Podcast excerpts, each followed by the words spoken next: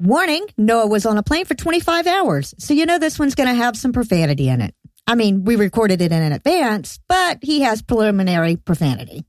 This week's episode of The Scathing Atheist is brought to you by Blue Apron, Stamps.com, and by the new book about Donald Trump's origin story, The Big Tang Theory, because he looks like a cotton ball came inside a jar of Tang. And now, Scathing Atheist. Greetings, inhabitants of Sol 3. Am I Frax from the planet Shlucha? I evolved from reptilian ancestors, but in fact, you evolved from filthy monkey men.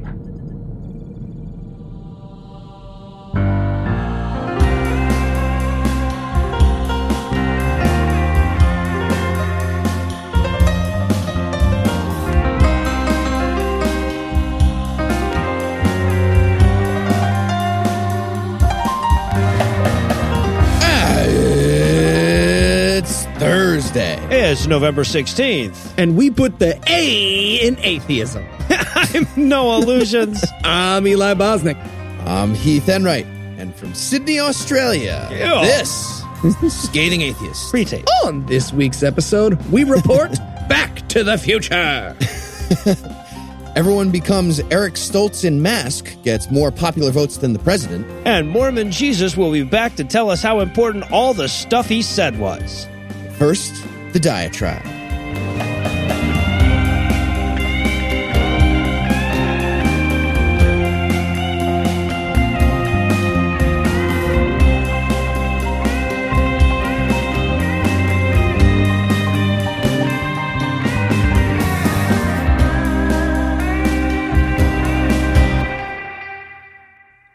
Apologize in advance if this comes off as a little new age hippy dippy, but it occurred to me the other night as I was pondering this upcoming trip to Australia that this is going to be my first trip to the Southern Hemisphere.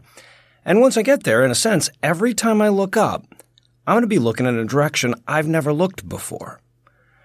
Now, now, technically, I guess that's not true. I mean, I've looked down, but that vast expanse of three dimensional space that's always been blocked by the immediate opacity of the Earth is just going to open up and show me stars I've never seen before. And when that occurred to me, it felt profound. And never mind if it makes me sound like a bumpkin trying to comprehend the international date line. Even if you reject my grandiloquent perspective on looking at a bunch of stars, you have to admit that there's profundity in the very ability to look at a 24 hour trip to the other side of the world as mundane. And I only bring this up because I think we should all be pushing back against this pervasive idea that understanding shit somehow inhibits awe. As though we were better off recycling the same astonishment of our primitive ancestors. But understanding shit just gives us more to stand in awe of. You know, if I thought the stars were some kind of apocalypse utensil capable of falling to the earth or a anti-demon projectile, seeing the ones in the southern hemisphere wouldn't be anywhere near as meaningful as it is. You know, I'd look up and I'd say, so, uh, those are the ones that are gonna get the Patagonians at the end times, huh? But because we understand what they are, I'll know that billion year old light that's been hidden behind an 8,000 mile thick curtain of iron, silicon, and magnesium is touching my skin for the first time. And that beats the fuck out of air to demon missiles, if you ask me. Now, obviously, this is a long held objection from the rationalists. I mean, hell, Dawkins wrote a whole book about this misconception called Unweaving the Rainbow.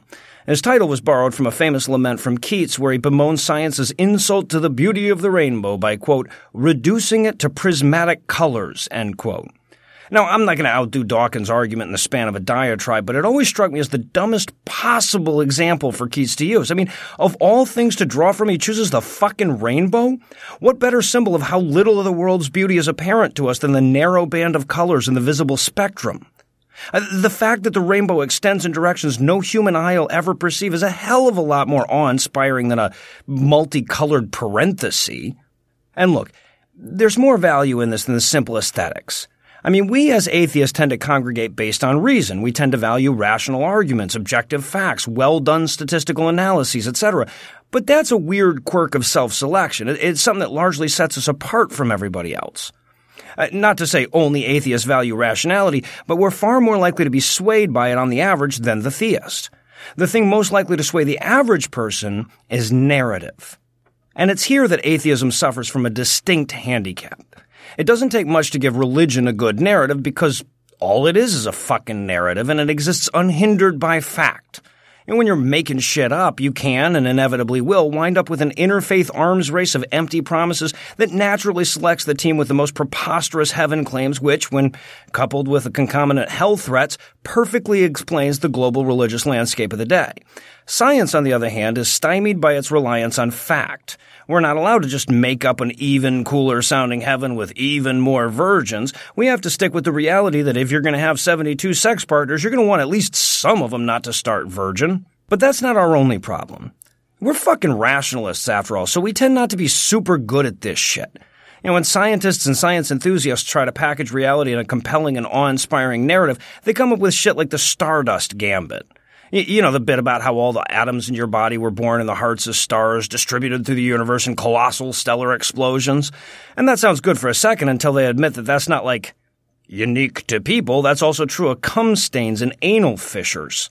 And I don't point that out to take a shit on the people who are trying to sell the rationalist narrative. It's, it's a tough road to hoe when you're tr- going up against, you know, all your childhood puppies come back to life and you have a forever orgasm. It's not exactly a fight you can win, but it's a fight we have to fight nonetheless. Because whether or not we atheist Vulcans are want to admit it, people need awe. They need inspiration. They need that reverent moment that I had when I thought about the southern starlight that's been waiting for tens of millions of years to mingle with my skin cells. And science needs all the help they can get in giving it to them. And ultimately, look, we don't need to win this fight. We just need to put up a good fight. We don't need the better narrative. All we need is a good one. An imaginary friend is better than a real enemy, but it's not as good as a real acquaintance. With the exception of a few backward ass cultures that have managed to insulate themselves entirely from modernism, even religious people recognize on some level that they're full of shit. And when the chips are down, they'd rather take the more mundane option from reality. Right? Like, so in the religious narrative, God can cure cancer just by folding his arms and wiggling his nose. Science needs to load you up with a shit ton of toxic chemicals and arduous surgeries just to give you a chance. And yet the vast majority of cancer patients would take chemotherapy over prayer if they could only have one. So our narrative might not sound good in a vacuum, but luckily for us, we're not in a vacuum.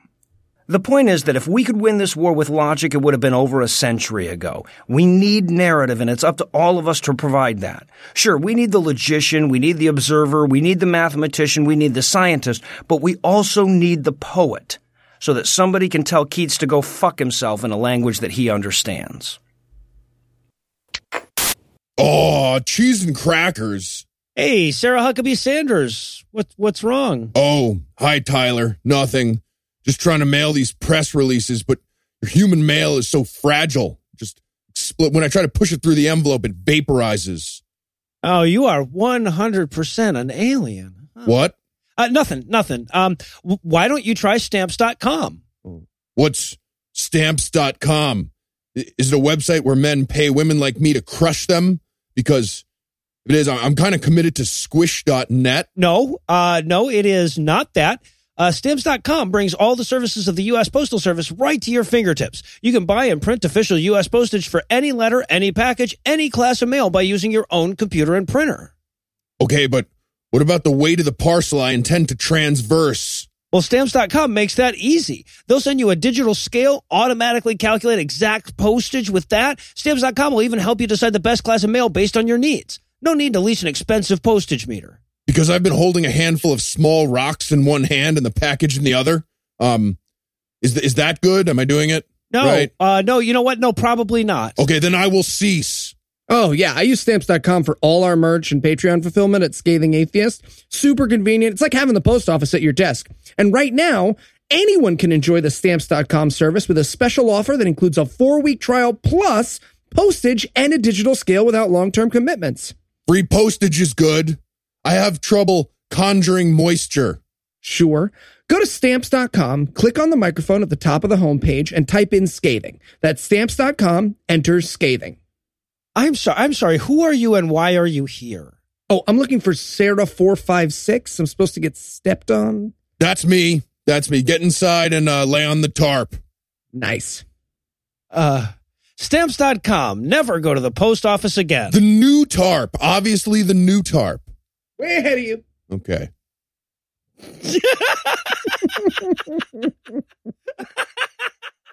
They're talking about your Jesus. We interrupt this broadcast and bring you a special news bulletin. All right, so this is kind of embarrassing to admit, but there was a bit of a problem with the headlines this week. Uh, see, we, we knew well in advance that we were going to be in Australia this week and we wouldn't be able to record this segment like we usually do. So we tried something a little bit risky. And as so often is the case in those circumstances, it went disastrously wrong. So our, our original plan was to build a time machine uh, go back in time and give it to ourselves before we started building it so as to not waste any time figuring out how to build a time machine and then use it to go forward in time a couple of weeks, read up on the news, record headlines there, and then bring the recorded headlines back to now so that everything would be topical on the show and it could go on without a hitch. Unfortunately, as I said, it didn't exactly go as planned. Somehow, and you know how this shit is, we wound up with some other dimensions headlines when we got back uh, and apparently they have ours. It's a whole big fucking thing. And because we're in Australia, there wasn't time to fix it, so we had no choice but to roll with what we've got. So without further ado, I present to you headlines from a dimension where Hillary won in November. Joining me for headlines tonight are two people with normal, healthy blood pressure readings, Heath Enright and Eli Bosnick. Fellas, are you ready to make this relatively uneventful news cycle interesting somehow? I, I guess we'll figure something out. But let's be fair, I am not healthy in any of the dimensions. Is a, that's a weird thing to say. The dimension. I'm not. I'm just not healthy in now here now. I don't know if I would call it a six pack, but honestly, for those who are interested, my new weight loss DVD does come out this year. I could not be more grateful. Boom, gun show. Uh, Arms comes out next year. Great. Yeah. The gravity is sideways here. It's weird. It's weird. In our lead story tonight, trans people continue to openly serve in the military, and why wouldn't they? Yeah. It's, I mean, it's not even like there's a dispute unless you're some crazy fringe hyper evangelical nut job with no real political power. They don't matter. When asked for comment, a legally visiting Libyan tourist said, quote, well, of course they can. They have as much right to serve as I have to visit, don't they? End quote. Hope they like the hot weather in Syria. Just kidding. Remember when everyone was so afraid she was going to start a war? They're like, Yeah. she hadn't been Secretary of State for years. I have so little to talk about and so much hair. Right? Okay. I mean, Weird. you have some. Let's call it patchy. It's patchy. Like a baby got attacked with a little bit of acid. Okay. Stay, stay on concept. Now, evangelical leaders. so, evangelical leaders, of course, continue to decry President Clinton's refusal to disenfranchise whole swaths of the American population out of a self serving desire to shore up her base. Tony Perkins took time away from his nine month stint breathing into a paper bag to warn of global catastrophes if the U.S. military continued down the path of equality. And mostly insignificant senator who's way too far to the right to shift platform decisions, Jeff Sessions, took time away from his 16th consecutive Benghazi hearing to urge the president to reconsider. Sorry, Jeff who? Uh, is- Sessions. Jeff Beauregard, something, something. Uh, he was president of the Confederacy, I think. You're I close, I close.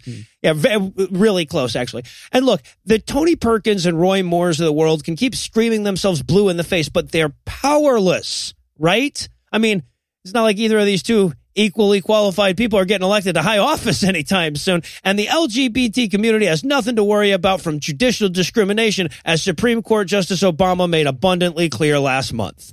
Ooh, I don't know. Too soon with the Roy Moore joke. He's the he's the one who got eaten by bears, right? That guy who just got Ah. eaten by. I thought he was the shitty Bond who just died. so unimportant. It's hard. Anyways, Yeah, it doesn't matter. and in dodged a bullet news tonight. Turns out the United States may have dodged a bigger bullet than we thought. Recent arrests within the campaign show that Donald Trump attempted to collude with the Russian government to influence the election. Jesus. Only Donald Trump could need help losing, right? That's a funny joke in this dimension. In Yeah. the dimension. But but in fairness, it feels like Hillary's doing this for spite. I mean, if she didn't win the election, this probably wouldn't be happening. That's this true. whole no, you're right. You're right. Sure. Leading analyst and person who we all still take very seriously, Nate Silver says that had it not been for last November's massive turnout, Trump's misinformation campaign could have swung Ohio, Florida, and even Pennsylvania. Wow. Scary eh. thought indeed. That's Pennsylvania. ridiculous. Really? Yeah, I- I- though? it's just- Pennsylvania. Come on. Silver was right, though. We know Yeah. Silver. Good Yeah, thing. no, that's Good true. thing He's, a really serious, smart, intelligent person who we all listen to here. all That's over true. his game. Yeah, he's he's right. doing awesome. And in neocon tiki news tonight, a whole bunch of neo Nazis sat on their couches, not really doing anything this week. At one point, their leader guy stood up and asked everyone, Hey, do you guys feel emboldened right now? Should we go like do something? Everyone just kind of mumbled no, and they continued having a, a lazy day. Huh. Later that afternoon, a Confederate statue was taken down with uh, no incident. It's it's nice when your impotences just line up like that, right? Mm. Yeah, so apparently this journalist um, who, who was covering this story was he, he was on it really closely. According to the article I read, the very next week, the leader guy stood up again and asked the same question. You guys want to do some Nazi stuff? Or and uh, at that point, number two guy responded, "Dude, we're feeling kind of powerless. Let's definitely keep hating the Jews and the blacks, but you know." It just doesn't feel like there's a future in this. It's not like we have any ambitions to get our people into the highest levels of government. The leader guy was forced to agree. Uh, for the rest of the evening, they ended up playing Xbox and pretending not to be gay. I did the same thing last week. Yeah, but I'm pretty sure when you hate Jews, it's okay. So, so some would even say genetically determined. Nobody in power, but yeah. Well, no, no. Yeah, so uh, overall, it's been a pretty apathetic stretch for these guys. This actually led a prominent reality show host to ask them on Twitter why they're not being more active. To which a spokesman for the group responded, quote, I don't know, maybe we'll hand out some pamphlets next week, but just not feeling it right now. Seems like everyone thinks the blame for bigotry is all on one side. Our side, because we're, we're bigots. This year sucks. We are not having any kind of popular revival right now. How's your grandfather, by the way? End quote. And in how a bill becomes a flaw news tonight, right wing pundit and human semicolon Bill O'Reilly is in hot water again this week after comparing himself to Jesus by pointing out that the Son of God made people put their fingers in way grosser places than he did. These comments came during the debut episode of his new show on Trump TV, Fuck It, We'll Do It Live, and netted him yet more controversy in the wake of his controversial Bukaki Nard Cream comparison. Mm. And when asked if he'd ever consider podcasting if he gets fired from his TV show, O'Reilly responded, absolutely not. That would be embarrassing. Oh, can Of you course I wouldn't." imagine? Ugh, well, he's missing out. I love my job because it's super duper easy. I know I say this a lot, but I do not feel like I can see the seams of reality pulling apart on a regular basis. I, I know So it's nice. weird to say that you can't see a thing, but it's, yeah. Yeah, no, that's awesome. Now, the White House, of course, had no comment on the matter because it's not like the president is sitting at home watching cable news all day. She's got shit to do. She's not weighing in on petty issues with no regard to the stature of her office. Why the fuck would a president do that? It's true. I have no idea who the administration consists of outside the president because I'm not afraid all of them are Russian spies. Yeah, no, me Right. neither. It's weird that way. Not afraid at all. Anyway, despite the controversy, O'Reilly's show continues to be the highest rated show in cable news because let's face it, there's not much going on in the world, and it's not like we're glued to the news feed every day wondering what Watergate eclipsing scandal will dribble out of the executive branch today. and in baby on the wavy news tonight. Uh, we were waiting to let this out, but my wife and I are expecting a child. That's a mistake. Yeah, thanks to your support and the fact that my depression is not compounded by an ever increasing certainty that the world is bad and people are bad, we are bringing another life into the world. I hope it's a girl whose rights seem in no real danger of receding given the current political climate. That'd be great. Yeah. Well, except right now while she's a fetus and we're definitely still allowed to kill her. Yeah, for yeah, sure. That's not we were standard. actually thinking about aborting this one for fun. Anyway, Right. Uh, I couldn't be happier. I have not gained a ton of weight, and I'm not in a mad scramble to keep enough pills in my system to keep us from doing a very special episode. Oh, that Fantastic. Eli. Always joking about not killing himself. I like it when we do running gags like that. John Bennett Ramsey. That's the dad. Eli wants to fuck an adult. Yeah. Oh, yeah. This is a different dimension. All right. So uh, before we get to the last story, I just wanted to tell you guys about this crazy nightmare I had. It, I feel like it lasted like a year. It's crazy. You'd never believe it, but in the nightmare, we elected Donald Trump as president of the United States, and he just barely won. And about 1.5 million people voted for a liberal candidate who had no chance of winning. And I told them that was stupid ahead of time, and and none of them apologized to me afterwards. I mean, it was it was crazy. I did get about 100 million apologies from people who didn't vote at all, so that was nice, but nothing from those wasted liberal votes. Not one yeah, apology. yeah, it's crazy. Terrible though. nightmare. But luckily, it didn't matter because just like Nader in 2000, didn't really affect the outcome. This That's is an true. awesome dimension. We don't say that enough about our Sweet dimension, dimension. but Sweet people in a, dimension. in a dimension in dimensions in general don't just say that. And Love it here. That's true. Yeah. God, I I honestly don't know how I'd even react to that actually happening. I mean, honestly, I think I might like as a reaction become overconfident in my ability to change minds and get like really sunk into atheism infighting until what I had to say was overshadowed by an ever growing but useless enemies list until I just sort of gave up on the whole false idea of community and just like stuck to comedy and like defeat and cowardice. I honestly, I am so grateful that didn't happen. So Yeah. grateful. no kidding. Good stuff. Good stuff. Lots of good news this week. All right. Uh, time for the final story from the FLOTUS to POTUS file. President Hillary Clinton uh, is a great way to begin a sentence, isn't it? Oh. I did not vomit in my mouth at all just now. good times. Anyway, President Hillary Clinton accomplished one or more productive things so far this year. Good stuff. Seems obvious that a president would do that, so not sure why I said that, but there you go. Did something positive this year, this entire year. That's important. and since the, and since there's nothing horrible to rant about, and considering we might be going out of town at some point, I thought we could do a quick lightning round with some future predictions. So let's put 30 seconds on the clock.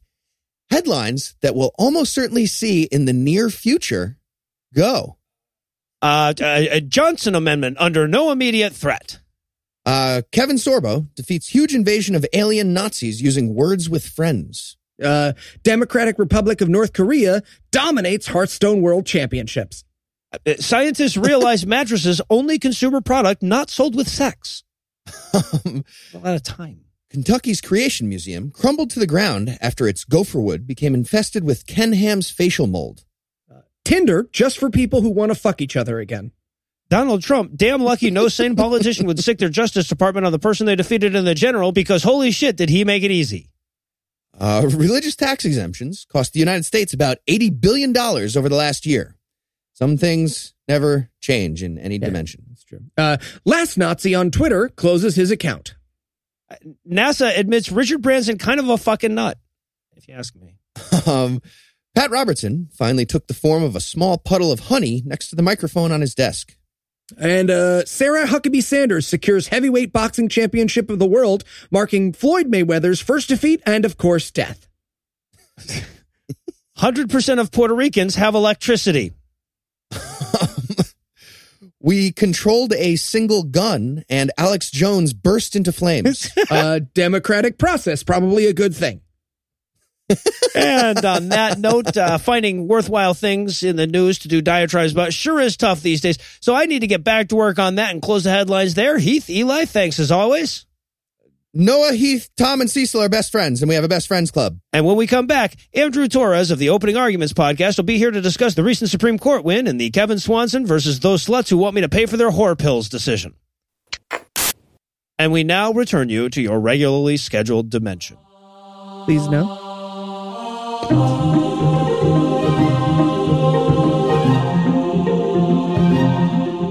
Hi, welcome to generic local cooking class. I'm a dangerously frail looking woman who does not know that much about cooking. Can I help you?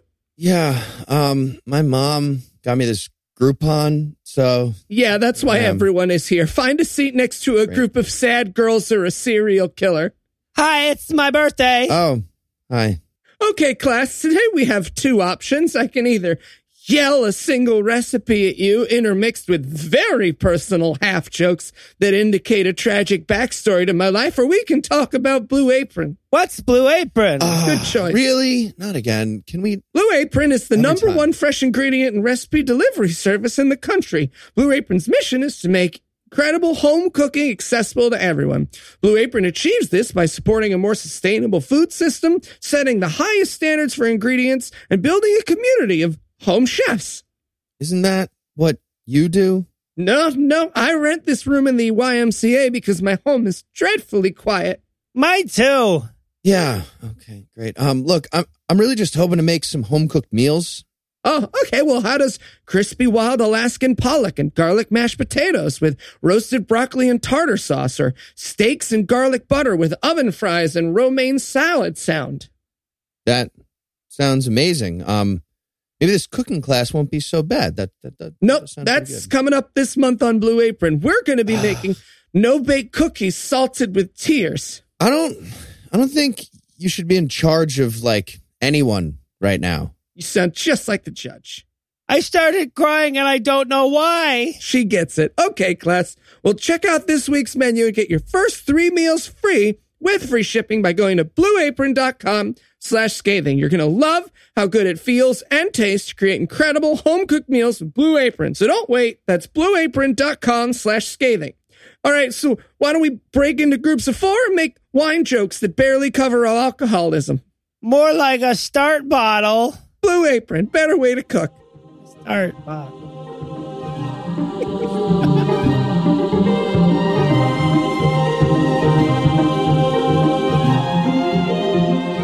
We now interrupt this pre recorded episode for a quick update on the political situation in Australia.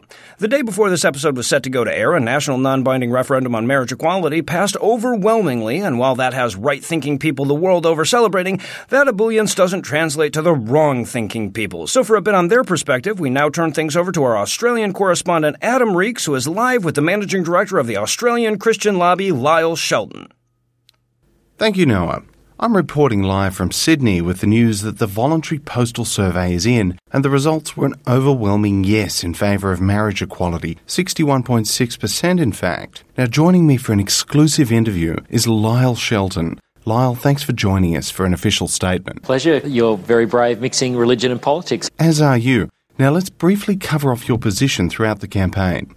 You were very much against equal rights for gay and lesbian couples. I- I'm not uh, wanting to propose anything against any fellow Australians. Uh, people have a right to live their lives as they f- see fit in a in a free society like Australia. But uh, I do think there is an issue with changing the definition of marriage, Uh huh. and this is not a gay straight issue. Well, it kind of is. It seems like now the results are in, you're beginning to change your position? Yeah, it, Best news I've heard all day. How will the Christians deal with such a shock to the system? we've got a huge education task ahead of us. So now that people can be a bit more open about their sexuality, do you think that homosexuality is more prevalent than you'd previously acknowledged? Yes, it does exist on, on both sides. Gay Christians, eh? This is groundbreaking stuff. I want to start by uh, offering an apology. Oh, really? Well, okay, this is the place to do it. We're sorry for what happened. Oh, you mean the hate, the vitriol, the straw man arguments, and so forth? Yeah, it, Encouraging to hear. I mean, the first step is acknowledging the problem. So, when the news was announced that lesbian couples are likely to be able to soon marry, what was the first thing that sprung to your mind? Their lips Hmm. Do you have any urges regarding gay men? Were you. compelled to perform same-sex. Yeah, right. So, so you joined in the celebrations? Quickly joined by uh, the gay couple. And. I touched gay men. Well, why wouldn't you? I think that's the basis of a civil society Absolutely. So, why did you stop? because it started to hurt. How's your sphincter feeling now? I, I think we need to have a good hard look. Oh, hang on. That's, well, it's quite dark in there, but that looks a little bit like. Uh, come. I'm no doctor, but I'd say you're spot on there.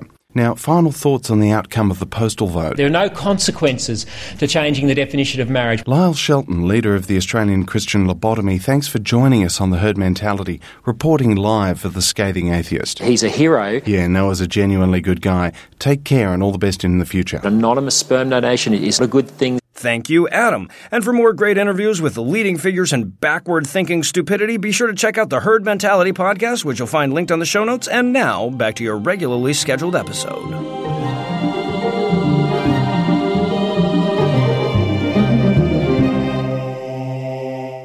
When we last left Joseph Smith, Jesus had come and gone, and despite hundreds of pages of build up, it turned out Jesus really didn't have anything much to say.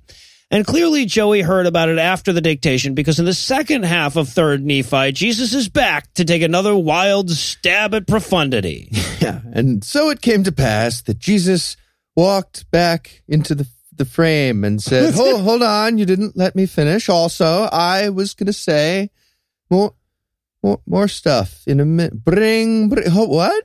I, I have to take this call. I'll be right back. Just Jesus holding up a finger in a waiter's face. Just Yeah. I'm so sorry. I am. I do want to order, but I want you to stand there and wait for me. that is a huge chunk of this fucking book. And of course, joining us in celebration of how slim the right half of this book is getting is my lovely wife, Lucinda. Lucinda, welcome back. Sorry you couldn't join us for a twim from another dimension.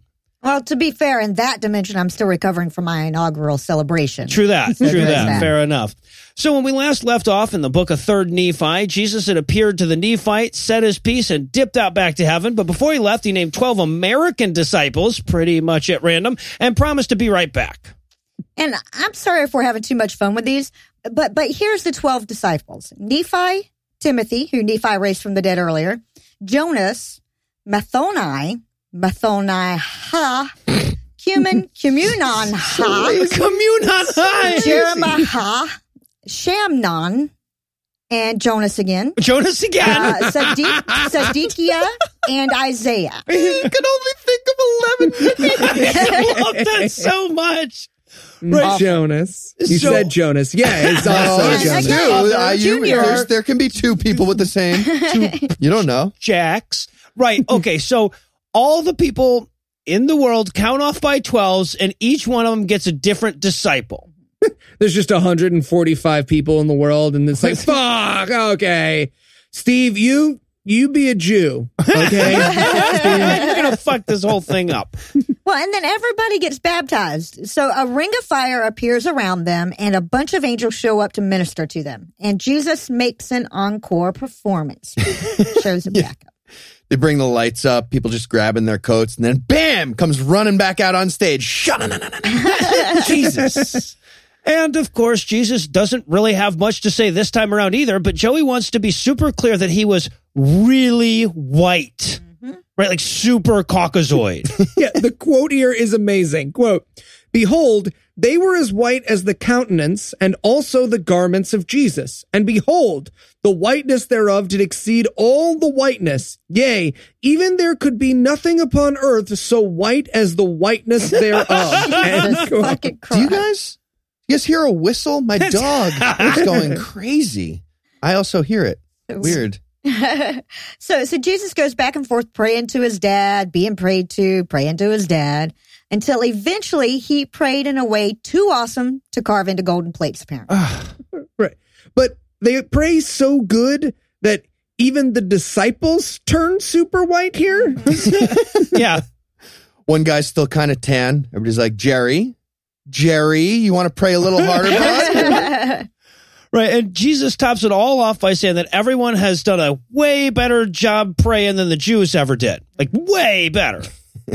Then Jesus magics up some more wine and bread, and they do that whole thing again. Yeah. He's just digging around his purse. Don't worry, I have enough here for everybody. Give me a second.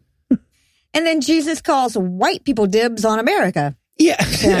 Yeah. Okay. Sorry for the extended quote, but I want to underscore just how articulate Jesus isn't in the Book of Mormon. This is third Nephi chapter 20 verse 19. Jesus is talking about how awesome he's going to make the white people of America. And he says, quote, I will make thy horn iron and I will make thy hoofs brass and thou shalt beat in pieces many people and I will consecrate their gains unto the Lord and their substance unto the Lord of the whole earth. And behold, I am he who doeth it. End quote. just, a, just a guy standing there with an iron trumpet. Backwards, backwards, fuck. Ah. this is going to be a nightmare. This isn't in B flat, which is the appropriate key for this instrument to be in. Call forward. Sometimes C or E flat also. Anyway, uh, this is also where Jesus quotes from the uh, book of Acts, which even Christians think was written 30 years after when this is supposed Yeah, to be happening. exactly. So Jesus is quoting from a book that hasn't been written yet, just for the record. Yeah. And that's what Christians think. A lot of talk about the Holy Ghost spilling his seed over the Gentiles here, too. Also known as Jukaki. Yeah. No. Mhm. Also, we should talk about this one ending because it's like excuso numero uno to kill everyone that isn't Mormon. So Joe obviously gets bored and runs out of Bible in the hat. So he has Jesus say all this stuff about mountains and feet and Zion. It's all very Born. Right. Which Mormons have decoded to mean America is ours and we get to kill everyone who disagrees. Yeah. When being Jesus said that in and out of code. He like exactly. Then Jesus is all like, okay, so you're probably wondering how you'll know when it's time to take back America from the Lamanites. So when I'm ready for you to manifest your destiny, I'll be sure to have somebody uncover the Book of Mormon. Yeah, for you. right. We'll find it. But, but but think about what a stupid thing this is to say. Jesus is basically saying someday in the future there will be people in this land that you're in right now that will know you existed, and that'll be the sign. And everybody's like, "Do you mean now? Because we know we exist, and it seems like now counts." And Jesus goes hard on this. Mm-hmm. He's like, "You you believe me here? Great, great. But uh, if any future motherfucker doubts the Book of Mormon, just forget about it. That guy, that guy's a real dick. That, that happens. Well, God also kind of unchooses the Jews at this point too. Jesus gives the Nephites this, it's not you, it's me, okay, it's you speech about how it, it looks like the Jews are just beyond redemption and he's going to have to go choose European Gentiles to get shit done. Yeah. It's for the best. I hope me and Jesus can still be friends and I can like all of Jesus's Facebook photos. All of them. in a row. But Joseph Smith also declares himself invincible in chapter 21. He's, he's talking about his future messenger and how some asshole won't believe him. Jesus says, even though he'll clearly be right. And then he says, but even if people try to shoot him in a jail, for example, he'll be just fine. Note to self: Do not write. Go ahead, shoot me in holy book. Got it. then we really infor- reinforce the only Mormons count aspect of heaven. Then Jesus also promises to kick sin's ass eventually. right. Yeah. And Jesus might as well be tweeting these threats. Are we sure mm. Trump isn't a Mormon? That's what I'm. Are we sure? And look, uh, we can joke about this all we want, and that's a lot. Oh, good. I'm glad to hear it. Yeah, but it's worth reflecting on the fact that what you're reading is genocide apologetics. Right. Right? Like this is Joseph Smith putting words in Jesus' mouth to justify massacring Native Americans, and that at least deserves a mention. Yeah. Casual. Yeah. And then Jesus has a message for all the ladies out there. And that message seems to be, how you doing?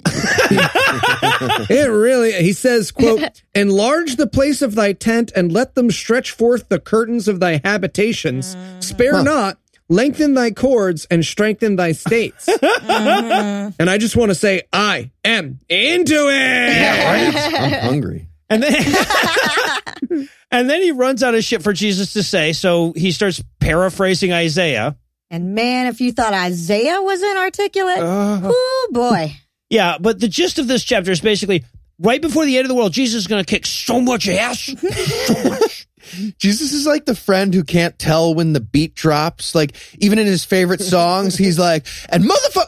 Wait, wait for it. Okay, okay. Here and what and mother. No, wait. Okay. now, nope, nope. Okay, I'm a white person. And then amazingly, when he runs out of Isaiah to paraphrase, Joey has Jesus spend a chapter saying, So, how about that Isaiah, huh? Bunch of wise shit in there, yeah? Right. And and it's so obvious that Joe just realizes he's running out of Book of Mormon. So Jesus is like, uh, and write all this down and, and maybe some other stuff. Everyone start writing. Just everyone write right now. There's also this weird bit where Joey's trying to establish that the Book of Mormon also counts as scripture. So he has Jesus go like, Hey Nephi, bring me that book that we're both in right now. This is legit, y'all. Totally true. This book. I'm Jesus. Are you carving this? How about that? How about that? What are you carving? Did you get that in there? Your hands moving. Also, Jesus gets oddly bitchy here and chastises Nephi for forgetting to write a part about angels. And he has him go back and add it. And I'm dying to know here what kind of an argument with his transcriber led to that exchange. Right. You know? What do you mean Jesus says he forgot? I wrote down what you said. So you're calling Jesus a liar, Alan? Jesus, really a liar? No, calling you a liar. What? Nothing, nothing. Hate you, Jesus And then Jesus starts quoting Malachi in chapter 24. I don't remember Jesus doing so much. It's like they always say in his teachings, but Right. whatever. We go Yeah, there. he always seemed more grandpa after the Alzheimer's rather than grandpa before the Alzheimer's to me. And uh, do I have this right? Joe's excuse for this super long block quote is that Jesus was like, "Oh yeah, r- write write this down. Malachi, th- this, write it down, right? Every, all this. Well, eh, eh, but the whole bit is here, I think, because it's part of the Bible, uh, specifically of the Old Testament, that underscores the you need to give God money message in the most brimstony of ways. Yeah, it's like that moment during a timeshare pitch where the guy starts talking about his sick kid. Yeah, You know? exactly. It's just like, oh, Then there's this obvious filler chapter where Joey's once again just straining to make word count. Six verses long, and it can be wholly summarized as I'll kick so much ass. So much ass. he also throws a little prophecy in here, which, according to the Mormons, was fulfilled when uh, Elijah visited the Kirtland Temple in 1836, giving the Mormon church the keys of the priesthood. So, well done, Joe. You know I love a good call forward. There's also a little, uh, a little bit of uh, love each other unconditionally, or I'll kill you mixed into this chapter. Ah, yes. Jesus and dad on a road trip. So much Fun. times. And then the book spends some more time telling us about Jesus, telling us about stuff, uh, just verse after verse of, and Jesus did say some super wise shit. It was crazy wise and stuff, and boy was it wise. And Yeah, I We mean, talk about it, it goes so far as to say that Jesus told them about all the things from history and the future. All the All of them. things in three days. So it- that says a lot about what Joseph Smith considered the grand scope of possible knowledge, right? Joe, uh, how long do you think it'll take to tell the people uh, literally e- all the things, everything? Uh, I want to say three days. Three days. That's, yeah, I was going to say the same thing. Three Great. days. Great. Awesome. Good. This worked out. Locked it in. He also says that at the end of days, the earth will be rolled up like a scroll. And I'm just picturing God sitting there in space with a globe, like trying to, um, where do I, do I start at a corner? This is, it's an obloid spheroid. There's, there's a, oh, Almost. yeah, no, you're close. Uh, but there's even a part where he, he, he does like a great wisdom psych out. This is an actual quote from verse 11 of chapter 26 of 3rd Nephi. Okay. He's just, he's just been talking about how much amazing wisdom Jesus dropped on him and how not even a hundredth of it could ever be written down, but he's going to put some of the great wisdom in here, right? And then it says, quote, Behold, I was about to write them, them being the great pearls of wisdom from Jesus, but the Lord forbade it, saying, I will try the faith of my people. End quote. Ugh, typical Jewish girl making you earn it. so Jesus ministers to the kids, cures all of the sick people, heals the blind, raises a man from the dead, you know, the usual. And then he heads back up to heaven because he's done. Which is weird because he did that a few days ago. Right? Someone had to die or get sick like that afternoon. And after he leaves, all the kids he ministered also said super wise shit that Mormons weren't allowed to carve into these plates. Yeah. We don't know what they were. And when we say kids, we mean literal babies are throwing out marvelously unwritable things. Babies. babies. yes, that's what. It, and look, what possible motivation could Jesus have for this? Like, like what do Mormons think? Why would Jesus build up that he was coming for centuries, show up and say, "I've got some great, important, grand messages for you"? Nobody write any of this down. Right? All right, off the record, you guys are the new Jews and invest in clean coal. Clean coal, you hear me? then Jesus shows up yet again while everybody's praying, and he's just like, Sup? Did you guys call?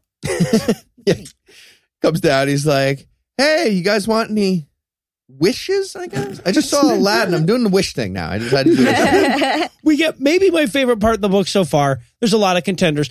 This is the part where the new Christians freak the fuck out because they're on the spot and they can't think of what question to ask Jesus. So one guy blurts out, What should we call our church? And then everybody looks at him like, That's your question, dude?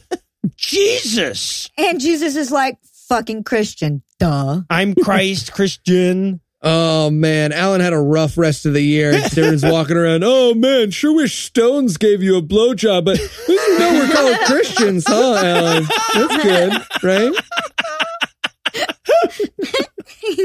But then he's like, uh, since that was such a stupid question, let me answer a better question about Satan. Everyone's like, okay, well, at least we get that. Sure. Jesus also points out that the most important thing anybody can possibly do is write down the book we're reading. Yeah, we're right. Or transcribe Yeah. it from a hat. Yeah.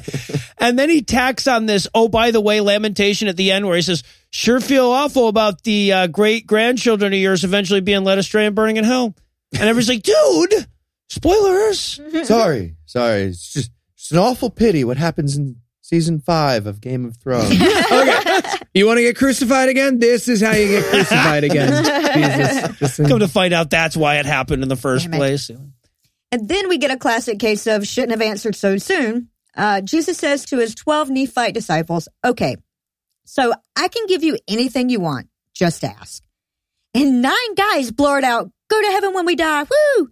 And Jesus is all like, yeah, I got you. And the other three guys are like, um, already had that on account of the baptism, guys. So not die ever? Not die ever. Ever, ah, ah. Also, for clarity, the guys who go to heaven want to live a long time, so Jesus makes them live to 72. right? My grandmother, who listens to this podcast, is 95. So yeah, Cholet and chain smoking get you 23 more years than Jesus. you fart all the time. We can all hear it. I wish you could hear it. So yeah, we've entered into the Highlander portion of the Book of Mormon, whereupon three Mormon disciples are granted immortality and, as near as I can tell, are supposed to still be wandering around America teaching people about Jesus now. yeah. yeah, and there should be only one. Okay, uh, new question for the white shirts who show up on Saturdays, though. Are you an immortal disciple of God? Right? Please explain. Yeah.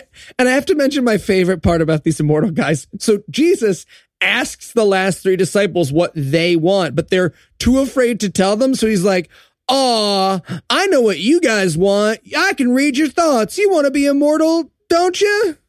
Yeah, totally, totally immortal. That's it. It was not. I was not going to say anything about my penis. Uh, I wanna- I love too that whenever Jesus promises something, he has to confuse himself with the Trinity. He's like, I promise I'll do that, which by which I mean that the Holy Ghost promises my dad that he I will do what I he promised the Holy Ghost would do. So confusing. Then Jesus says some more way cool, too hot for gold plate stuff, and that they can't. Yeah. Repeat. And, and and what it sounds like based on the half-ass semi description is a mushroom trip. right? Sounds like Jesus had some blotter for everybody. hey, I appreciate a holy book that has all the thrill of your friend telling you about the first time he smoked pot. Second only to hearing about someone's dreams. Oh, right. holy Let me tell you. So Jesus' disciples head off to go do some superhero preaching, complete with prison breaks and retribution magic, apparently. Yeah. There's a, there's a nearly comical list in here too of ways that people tried to kill them and how they failed. Right, like lo, they were thrown in the fire and did not burn. They were cast to the wolves and gave them belly rubs. They were hung, but just kind of swung back and forth for a really long time, and eventually we had to cut them down. And by now, forbidden writings has just become a way to avoid remembering what he just said. so the narrator says, and I was just about to write down which disciples did what. And even though I totally remember the names I gave them earlier, God told me not to write it. yeah. So I didn't. Um, then he makes it clear that immortal disciples are lurking among us and could be anywhere. And I just want to know where our Mormon movie about those three dudes is in the modern Oh. day, looking at a fucking remote control. Uh, I want to make that movie. That's where it is. Make it. And, and then Joey spends three verses trying to answer all of the I don't get how they wouldn't ever die though questions. so weird. yeah, got a hunch they'll be the ones running around screaming, "Oh my God, I'm so bored and I can't remember anything because my life is 50 times longer." Yeah, than that's else's." right. this massively swollen brain. It's weird. And then Mormon turns to the camera and he's like, I bet you're wondering how you'll know when the apocalypse starts. Well, I'm glad you asked. There's going to be this book, see, called The Book of Me. But Grandpa, they can't be stuck in the fire pit. They just can't. Shut up, kid. I only have one eye, and you'll do nothing after the wonder years. yeah. Most people don't know about that one eye thing. One eye. and it doesn't come right out and say, and you might have to kill people who don't buy into that book when it comes out to. but it certainly alludes to the fact that Yeah, you should talk right, people right. who don't buy into. it. There's also this weird and stop hissing at the Jews moment at the end of chapter 20, 29. I, I mean, don't get me wrong. I, I approve of the message, but it just comes out of nowhere. Mm-hmm. It's just like, also, campers, there's been some Jew hissing. Maybe we cut that out. All right. And then third Nephi wraps with a quick altar call that says, "Hey, don't everybody forget to be Mormon now, all right?" Yeah. And as much as we'd like to call it a night there, we're going to go ahead and knock out fourth Nephi as well because it's one ah. chapter long. And as much as we'd like to only have to read one chapter next time around, we also want to be done with the goddamn Book of Mormon and we want that more. So- Yes. Right. So we start with everybody becoming Christian and there being no strife or conflict in the land. Also, they were communist, apparently. Yeah. Or or uh maybe they just had like a super free market that took care of stuff just efficiently. Doesn't say why everyone had enough food. Just God's hand is invisible. There's that. to just be market efficiency. And apparently they were so righteous that Jesus was letting them heal the sick and raise the dead and ambulate the lame. Good times. Good times. We're a border or wall away from getting back there, y'all. Like, it's still going to happen. yeah. Also, Joey makes it very clear that everyone was crazy white at this point. Fourth Nephi, verse 10. Behold, it came to pass, of fucking course it came to pass, that the people of Nephi did wax strong and did multiply exceedingly fast and became an exceedingly white and delightsome people. So, course they did. so a bunch of albinos fucking like rabbits in perpetual peace for decades. and when it snowed, everyone disappeared. Yeah, for 50 years or so, there was no robbery, murder, envy, strife, whores, or lying. No lies for decades. yeah, decades. right, because everybody was so Mormon and all. right. Hey, does my ass look big in this uh yes, it does. You should have asked me in 49 years. I don't know what to tell you. Okay. Rude. Well, you are lucky there's no murders here. Well, you're lucky there's no horse.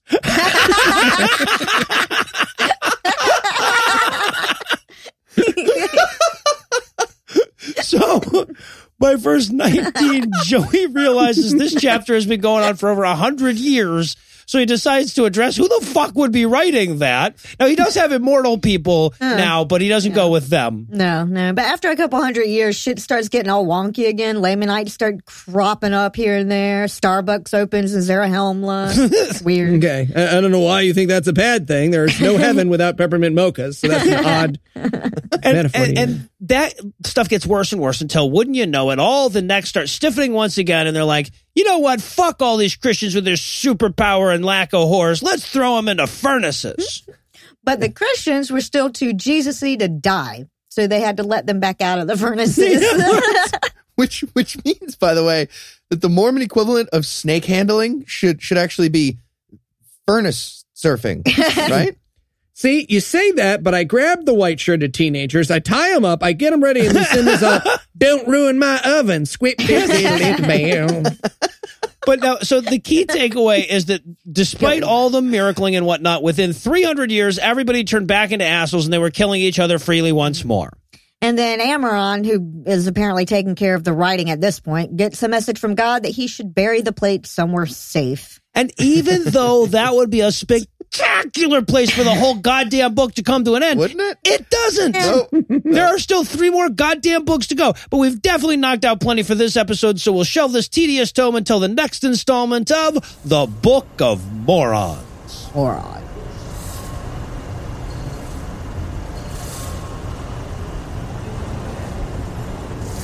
Oh, hey, God.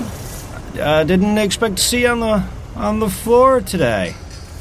Yeah, just checking in on that last continent, seeing how you guys are doing. Yeah, really wish you had uh, had called ahead. What the fuck is this? Yeah, that, that, that's that's why I wish you'd called. Se- seriously, did you guys mix up the ducks and the beavers or what?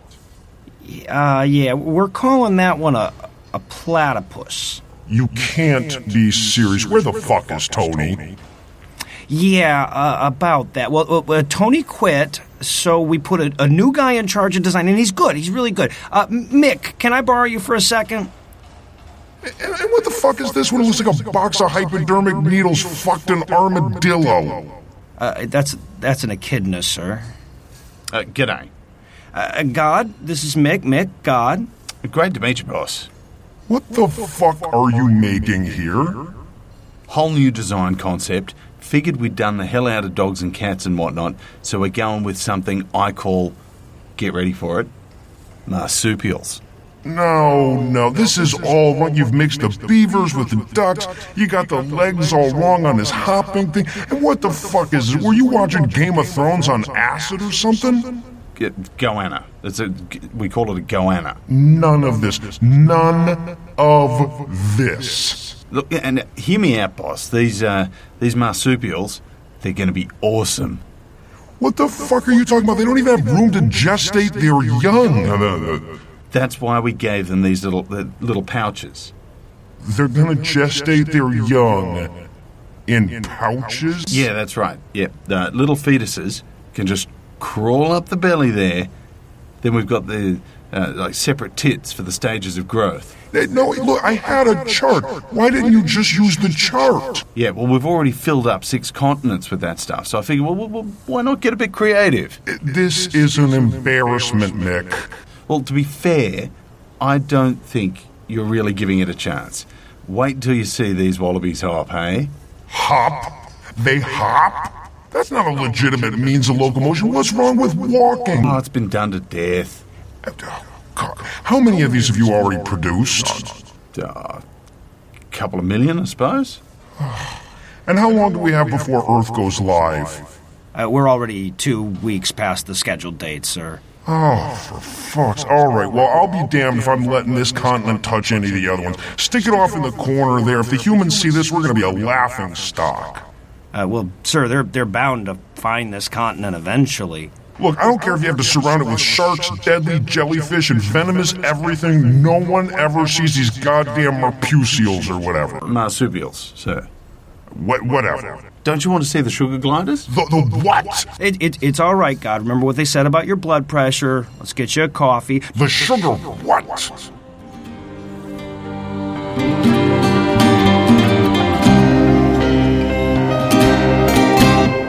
Before we ring the closing bell tonight, I want to let you know that this is your last chance to come see us in Sydney for Skepticon. If you're listening from the Sydney area, it's a two day event. You can get one day passes if you're only free one of those days. We're recording two shows and we're going to be hanging out the whole time. These motherfuckers flew us halfway around the world, and if you don't show up, they're going to think they wasted their money. So let's get on that shit. Also, we've got a special Thanksgiving treat for you. We had a good friend and trusted cartoonist Angelo Madrid animate one of our favorite diatribes, and it's available now on our YouTube channel. You'll also find it on all our social media or through the handy link on the show notes for this episode. Check it out, share it, thumbs it up, and enjoy. Anyway, that's all the blasphemy we've got for you tonight. We'll be back in 10,022 minutes with more. If you can't wait that long, be on the lookout for a brand new episode of our sister show's Hot Friend God Awful Movies debuting at 7 a.m. Eastern Time on Tuesday, and an even newer episode of our half sister show Citation Needed debuting at noon Eastern on Wednesday. Because Australia or no, we make the fucking donuts. Obviously, this wouldn't count as a show if I didn't thank Heath, Eli, and Lucinda for the Herculean amount of work it took to get the show ready in advance, along with all the GAM stuff and citation needed stuff. Also, want to preemptively thank them for hopefully keeping me from getting thumb raped by an angry air marshal during the flight. Also, want to thank Althrax from the planet that Althrax is from for this week's intergalactic Farnsworth quote. But most of all, of course, I need to thank this week's best people whose names I don't know yet because we had to record this episode in advance, but I'm sure they all have amazing genitals, and I'll be sure to thank them by name when I get back up over. Because they gave us money, and if you too would like to give us money, you should do that. You can make a per episode donation at patreon.com slash scathing atheist, whereby you'll earn early access to an extended ad-free version of every episode, or you can make a one-time donation by clicking on the donate button on the right side of the homepage at scathingatheist.com. And if you'd like to help, but you're saving up your money because a window is no place for a doggy to live, you can also help us a ton by leaving us a five-star review on iTunes, Stitcher, or wherever else rating podcast strikes you as appropriate. Legal services for this podcast are provided by the law offices of P. Andrew Torrez, and our audio engineer is Morgan Clark, who also wrote all the music that was used in this episode, which was used with permission. If you have questions, comments, or death threats, you'll find all the contact info on the contact page at scathingatheist.com.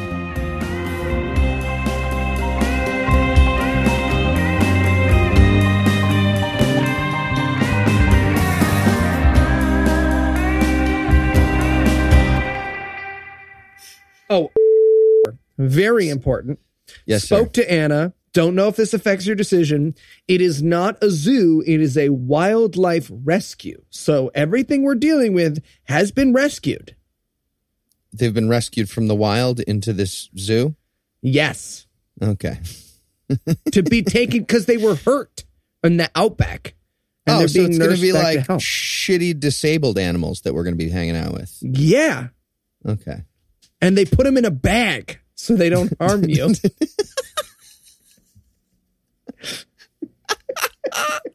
All right, I look forward to hearing what It's that going to be a bunch of the- bunch of wallabies looking like my dad, rolling around in fucking wheelchairs and walkers. Great. Yeah. And then I go over and I gently pat it on the head. or not so gently. What are they going to do? The preceding podcast was a production of Puzzle and a Thunderstorm LLC, copyright 2017, all rights reserved.